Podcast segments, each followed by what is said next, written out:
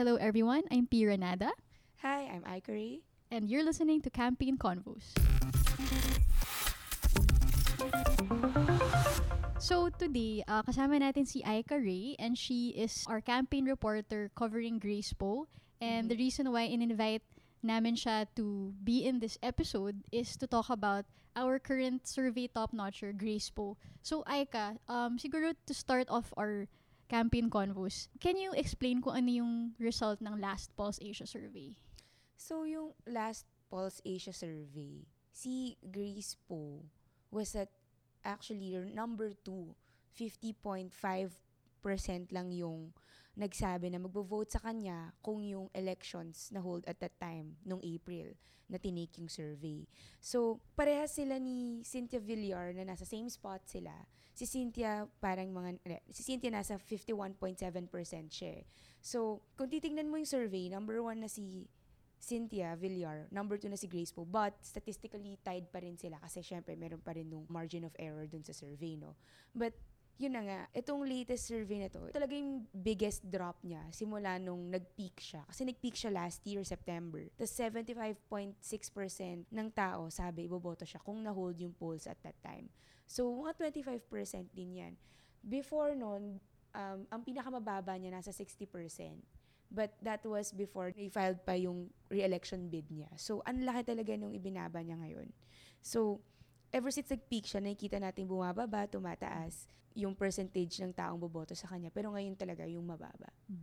So, uh, siguro for more background lang din sa listeners natin, the reason why importante yung survey top-notchers and talking about them is because typically yung mga survey top-notchers, sila yung uh, nagtatop ng election sa senatorial race come May during election time. And malaking bagay siya for these candidates kasi usually pag ikaw yung number one sa senatorial race, isa siyang signal na baka you can run for higher office Mhm. one day. Like we all, we all know of other survey top-notchers like si Mar Rojas ended up running for president eventually.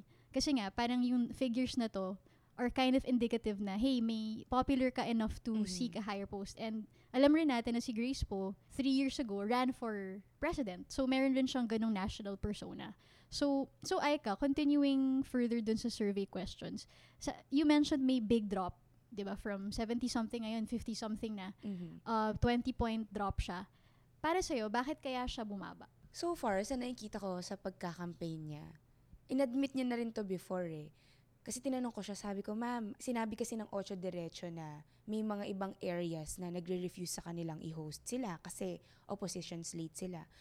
Pero since si Grace po, isa siyang independent candidate, syempre nagbabank on din siya sa na hindi siya affiliated sa kung alin mang party para i-host siya. Pero ang sabi niya, na meron pa rin siyang ganong experience, na meron pa rin talagang mga local leaders na nagre-refuse na i-host siya just because hindi siya part ng hugpong o kaya ng PDP laban. Dediretso lang ako ng palengke. O kaya po, dediretso ako ng terminal. 'Di ba? Kaya naman tayo nag-iikot. Hindi naman para puntahan lamang ang um, ang ilang mga ang let's say ang isang isang munisipyo. Ang pinupuntahan natin yung mga tao dun sa lugar na yon.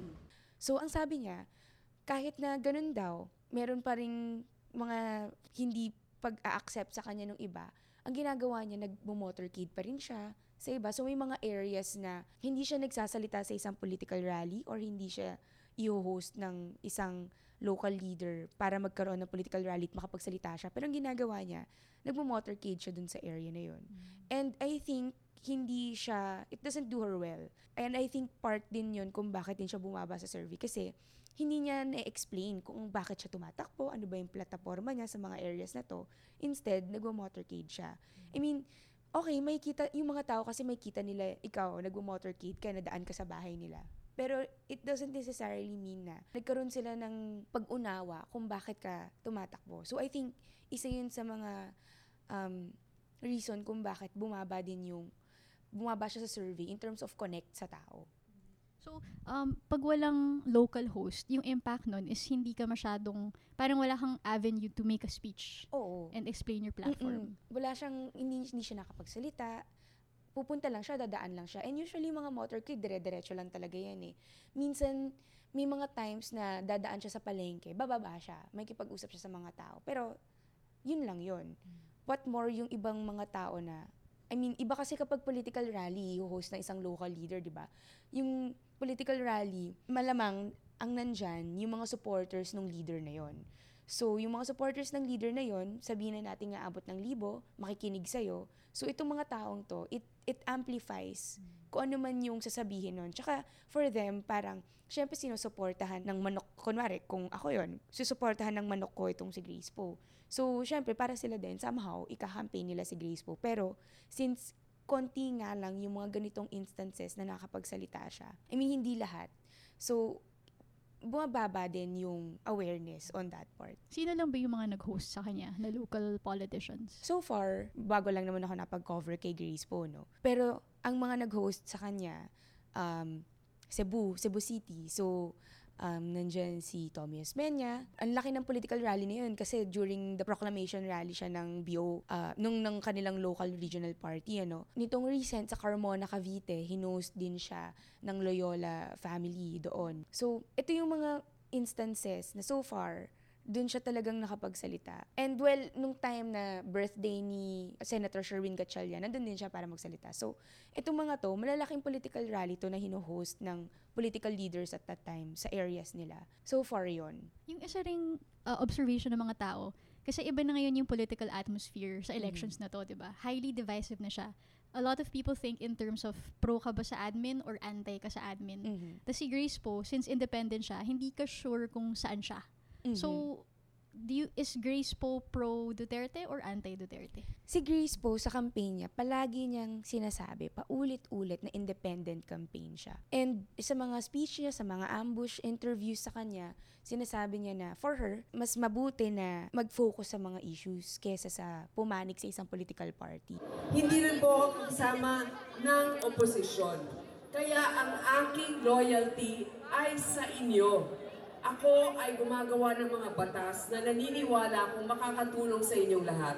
So, doon niya sinasabi na parang, well, ang pagkakaintindi ko dito, hindi siya explicitly against the administration. And somehow, kinokort niya rin kasi yung vote ng mga pro-admin, di ba? And then, syempre, yung pro-opposition. So, kaya, for her, it's important na mas maging independent. Yun yung kanyang pinupuntirya.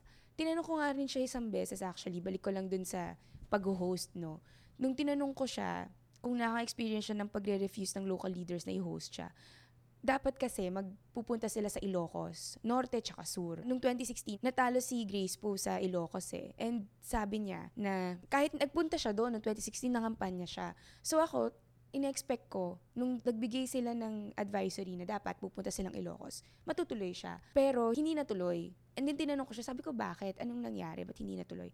Sinabi niya, meron lang daw hindi pagkakaunawaan sa schedule, fina-finalize daw, ganyan. And nagpunta naman daw yung political team niya doon. So, yung mga ganitong instances, ang sabi niya kasi, kahit na ganun, mas mahalaga pa rin sa kanya na meron siyang mga kaibigan at mga contacts na nagsusupport sa kanya kahit na hindi sila hino-host. So, ang gagawin niya na lang, magpupunta na lang siya sa mga palengke, mga ganyan. Si Grace po, during the campaign, hindi rin siya explicitly nagsasabi na anti siya, ganyan. Pero mas fino-focus niya sa mga issues. So doon niya sinasabi like, isang beses tinanong siya during one ambush interview na parang, ano pong stance nyo on the West Philippine Sea? Sinasabi niya, So, hindi niya sinabi explicitly na, kasi di ba ang sentiment ng mga tao, binibenta ni Duterte ang West Philippine Sea sa China, pero hindi din niya sinabi na gano'n. Hindi siya very, hindi siya head-on yung pagka-clash niya. It's more on parang dapat gawin natin yung mga ganitong bagay, dapat pag-aralan. More on the issues talaga siya. So, do you think na yung itong playing safe ni Grace po, has it done her well or has it harmed her? Kasi if you think about it, yung other side of the picture naman is she was able to keep naman her top spot. Mhm. 'Di ba? Kahit nakashare na siya with Cynthia Villar, still, 'di ba? Number one pa rin siya statistically. So, para sa team ba niya, worth it na nag-play safe siya? It seems like for them, so far ha, kasi isang linggo na lang bago mag-election halos eh. Yun pa rin talaga yung kinikip nila na strategy na parang more on the independent part.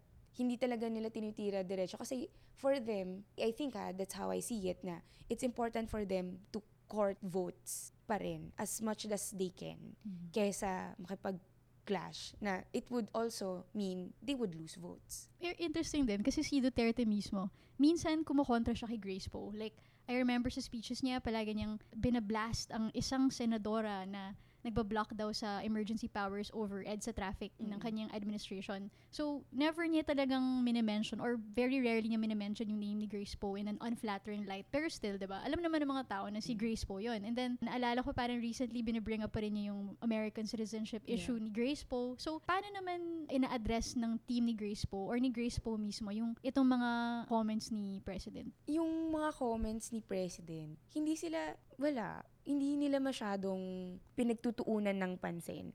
Pag tinatanong kasi siya, ang sasabihin niya na lang palagi, mas kailangan nilang mag-focus sa campaign, palaging ganon. So, para sa kanila, kesa i-address itong mga ganitong issue, talagang sasabihin na lang nila na kailangan nilang mag-focus sa campaign, mas, mas mabuting kumausap ng tao, ganyan mas mabuting pumunta sa ground kesa na mag-address pa ng ganitong mga possibly divisive na issue. Naalala mo ba if she ever took a stand against any issue or policy about the Duterte administration? Like, naalala ko may isang time nag-Senate hearing siya on fake news. Mm-mm. Tapos, meron siyang mga pretty strong words Mhm. against Mocha Uson, who is Mhm. uh, pro-Duterte. May iba pa bang ganong instances where she took a stand that, you know, was can be perceived as Anti. anti-administration? Sa issues, yes, oo. But not necessarily sa mismong sasabihin niya na ganito si Duterte or that, ganito, or yung mga tao niya ganito or that. Really on the issues like, um, so, before, di ba, nung nagkaroon ng pagvo-vote sa uh, paglo-lower ng minimum age of criminal responsibility. So, ang kanyang stand talaga doon is, talagang nakikita niya yung measure na yun as anti-poor. So, mga ganon. Like, for example, death penalty. Nung tumakbo siya noong 2016, sabi niya, she was pro-death penalty at that time. But then, nagbago yung stance niya Mm. ngayong Duterte administration. So, sinasabi niya na, before, I was pro-death penalty for heinous crimes. But now, parang nakita niya na ganito pala yung justice system, ganito yung law enforcement. So, she doesn't support death penalty now. Mm. So, may mga ganong klase. And even sa charter change, di ba? Mm, anong stance yun dun? So, sa charter change, sinasabi niya, ang gusto niya magkaroon ng sariling vote yung Senate kaysa Ah. isama sa House. Kasi sabi niya na, kung isang body lang sila magvo-vote, kakount mo yung Senate plus House, parang mawawala yung votes ng Senate sa over 200 plus members ng House. So, nung January 2018, sinabi ni Grace po sa federalism na federalism, hindi daw siya cure at all. So, hindi daw siya magic pill to address yung problems ng country. In fact, nung August din last year, nag-file siya na she wants a Senate probe into the Federalism Information Campaign. So, I mean, the way I see it talaga, si Grace po, even sa hearings, she really does her job in terms of checking if lahat ng mga bagong ideas na ito, like say federalism or like lowering yung criminal responsibility, talagang tinitignan niya kung meron bang na babypass na batas or kung talagang solusyon ba itong mga to. So, mas dun talaga yung parang edge niya. And yung work niya sa Senate, sinabi niya na rin yun before na parang it's really her edge, yung work niya sa Senate. So, mas dun talaga siya nagbabank on more than the political side of it. Mm. So, that's that's really how I see it. And then napansin rin natin sa race na to, may mga pro-Duterte candidates who are well placed daw to unseat Grace Poe as the survey first placer. So, syempre nandiyan si Cynthia Villar, ano na siya, Mhm. uh, technically tied na sila. Tapos si Bongo rin, who is uh, Duterte's aide, siya rin parang may big chances daw siya of possibly unseating Grace Poe. So, si Grace Poe ba, how invested is she in yung determination to keep the top post? I mean, gan- sobrang determined ba siya? Is she publicly saying na, ano, goal namin talaga is to to be top one? For her, I never heard her say na goal niya talaga maging top one. But ang palagi niyang sinasabi, parang mas kailangan niya pang mangampanya and ayaw niya maging complacent. So, yun yung palagi niyang sinasabi pa ulit-ulit sa mga sortie na kailangan pa niyang kumausap ng mas maraming tao. I mean, for her kasi, that's how she would top din naman eh, na makipag-usap, mas mag-campaign. So, mas yun yung sinasabi niya. On Cynthia Villar, dun sa recent survey pala, tinanong namin siya parang, ano yung comment niya, na tayo na sila ni Cynthia Villar. Ang sabi niya lang nun, actually, parang, mas mabuti nga daw yon masaya daw siya, na tie daw sila. Kasi, well, hindi niya sinabi yung tie particularly, ano. Pero- Magkasama sila, ganun. Sinabi niya na parang at least kailangan daw kasi ng mas maraming babaeng babaeng um, senador ah, para mag-push pa for pro-women legis- ah, legislation. So, yun yung sinasabi niya. But then other than that, really, parang sinasabi niya lang na mas importante talaga na bumaba siya sa mga tao than be embroiled in all this political stuff. Eh, Meron ba siyang ever criticism sa campaign trail about her fellow senatorial, ri- yung rivals niya sa senatorial race? No, no. Talaga, never siya Hindi, never. negative remark about Bongo Never. or Bong Revilla or something? Parang I think it's because of her being an independent candidate. That's why hindi rin siya tumitira ng other candidates. In fact, nung siya, nag-hold pa nga siya ng um, for re-electionists eh. So, lahat ng re-electionist na to, pinagtipon-tipon niya para sa isang political rally. So, meron din siyang ganong klaseng initiative. Hindi siya, mas nakikita niya kasi na kailangan, well, sabi niya, na kailangan nilang magtulong-tulong sa Senado. So, kaya nag-host siya ng mga ganito. Mhm. So, given that na ito na nga top one siya, retaining her post, uh, do you think it's still in her in her sight, in her horizon to run again for president in 2022? Dinismiss niya na yan eh. Sabi niya before na parang she had her chance before. Yun ang sabi niya. But then, of course, we we don't know what will happen, di ba? Oh, paano kung mag-top one pa rin Paano siya? kung mag-top one pa rin siya? Well, yun, parang for her, she's focused now sa kung ano man yung nangyayari ngayon. She's focused on her campaign. She's focused on the issue. So, well, yun yung packaging niya. So, yun yung nakikita ko sa campaign din. Kahapon, sa campaign, tinanong din siya parang, kasi syempre, di ba, pag top one, nandyan yung usapan, pag tagta-top one ka sa survey, at kung talagang mag-top one ka nga sa mismong elections ah, sa senator, ang dyan yung usapan na ng pagiging Senate President. Tinanong siya, sabi sa kanya, na parang um, may interest ba siya? Um, gusto ba niya maging Senate President? Kasi yun nga, di ba? Pero sinabi niya rin na sa tingin niya daw, okay pa rin naman daw sila kay um, Senator Soto as Senate President. So, let's leave it at that. Parang ganun. Okay. So your last question. So since um yung mga campaign rallies niya, yung mga speeches niya, pretty rare na magsalita siya. So during these speeches, ano yung mga sinasabi niya? Ano yung mga pinapromise niya sa mga tao na gagawin niya if manalo na naman siya for senator? Ang ginagawa ni Grace po, tinitailor fit niya sa mga tao kung saan siya pupunta. So, for example, nung nasa Cebu siya, ang sinabi niya sa mga tao na parang she knows na Cebu voters are smart and they would vote for people na talagang may gagawin sa Senado. And then, so, syempre, doon niya nilatag na ito yung mga ginawa ko noon sa Senado and ito rin yung mga gagawin ko. So, for her, dito sa sa part na to, in every local area, sinasabi niya kung ano yung platforms niya na for women, for workers, ganyan. Yun yung mga plano niya kapag nanalo siya. So, palagi yun, staple yun. Pero meron lang differences na parang talagang tinitailor fit niya sa area. So, yun nga, sa Cebu, smart voters. Sa Carmona, at that time, maraming mga babae yung umatendong rally. So, sinasabi niya na um, bilang babae, bilang isang ina, ganito yung mga gusto, gusto kong gawin na para magkaroon pa ng mas maraming pro-women na policy sa Senate. So, yun yung usually na sinasabi niya. In some areas, say, recent din kasi, nito lang, February, na nag-start na mag-campaign si Coco Martin sa kanya. And siguro isa din dun sa, kasi hindi na, yung mga speech niya, hindi na siya katulad nung before, na talagang hinged on the fact na adopted siya ni ni FPJ. So, ngayon, really more on what she did sa Senate, yung track record niya, mas yun yung sinasabi niya. Although itong endorsement ni Coco Martin, parang somehow, it's really more on Coco Martin being Cardo Dalisay, na talagang role din ni FPJ before, di ba? So, parang merong ganong klaseng connection. And even then naman, si Coco Martin, ang endorsement niya naman kay Grace Poe, parang sinasabi niya na tinuturing niyang ate si Grace Poe. Kasi di ba si Lola Flora, yung asawa ni FPJ.